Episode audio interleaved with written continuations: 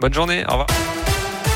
Et bon lundi chez nous, 9h30. Merci d'être là à suivre les prévisions météo pour ce 15 novembre. Mais d'abord, voici votre scoop info. Il est surpris parce que pour une fois, j'ai pensé à allumer son micro.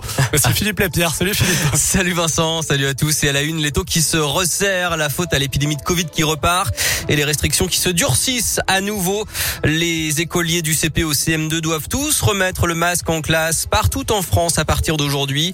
En Allemagne, le télétravail est privilégié. En Autriche, tous les plus de 12 ans non vaccinés vaccinés sont reconfinés dès ce lundi.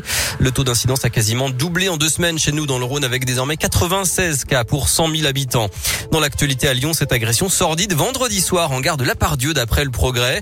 Quatre personnes ont passé à tabac un jeune homme handicapé mental et ont projeté sa mère au sol.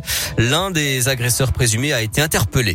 Deux accidents mortels hier soir dans le Nord-Isère d'après les pompiers. D'abord une collision entre trois véhicules à Vigneux vers 19h30. Un homme de 70 ans n'a pas pu être ranimé.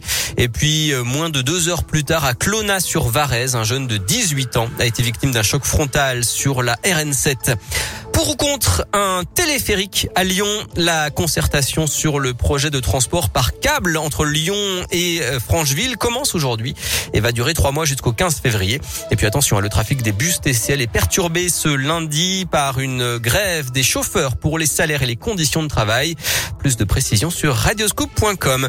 En sport et en basket, la victoire de Lasvel dans le derby face à Bourg-en-Bresse, 85 à 77 hier à l'Astrobal. Villeurbanne deuxième du classement.